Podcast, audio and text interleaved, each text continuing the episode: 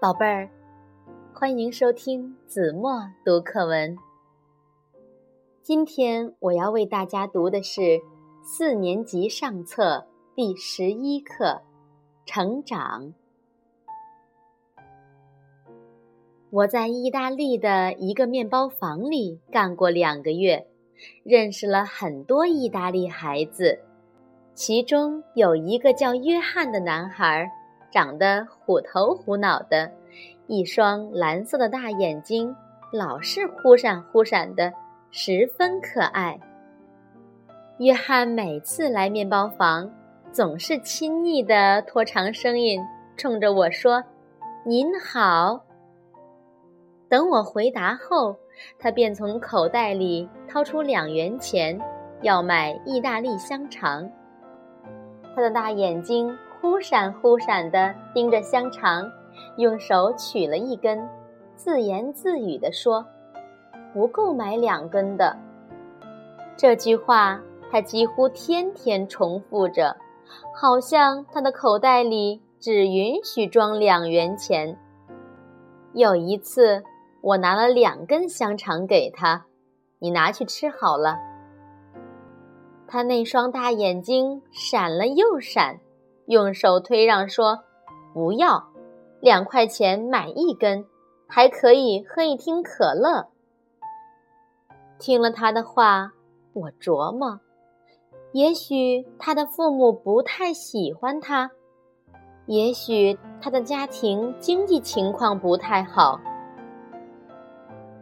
大雪纷纷扬扬，接连下了三天。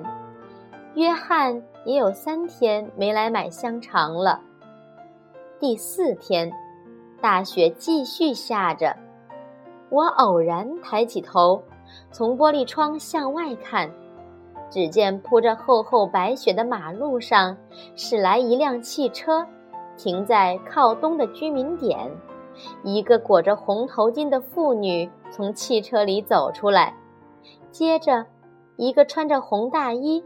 戴着红帽子的男孩也下了汽车，男孩的肩上挎着一个大挎包，他走到每家每户的信箱前，投送着一份份报纸。投完这个居民点，汽车又往另一个居民点开去。第五天，雪停了，约翰穿着一件红大衣。戴着一顶红帽子，又来面包房买香肠了。我看到他的穿戴，心里一亮，问他：“昨天不就是你在大雪纷飞的雪地里送报吗？”走在你前面的那个妇女是，是我的妈妈。她不等我说完，笑着回答：“雪太大了，妈妈不放心。”一定要陪我送报。他笑得那么甜，胖乎乎的脸颊上露出两个酒窝。你每月送报纸，可以拿到多少报酬？他漫不经心地回答：“八十元。圣诞节时报纸多，可以拿一百多元。”说着，他像往常一样。从口袋里掏出两元钱递给我，仍然买一根香肠和一听可乐。这时候我才恍然大悟：约翰家不是没有钱，他的父母也不是不爱他，而是为了从小培养他的生活能力，因为这样更利于他的成长。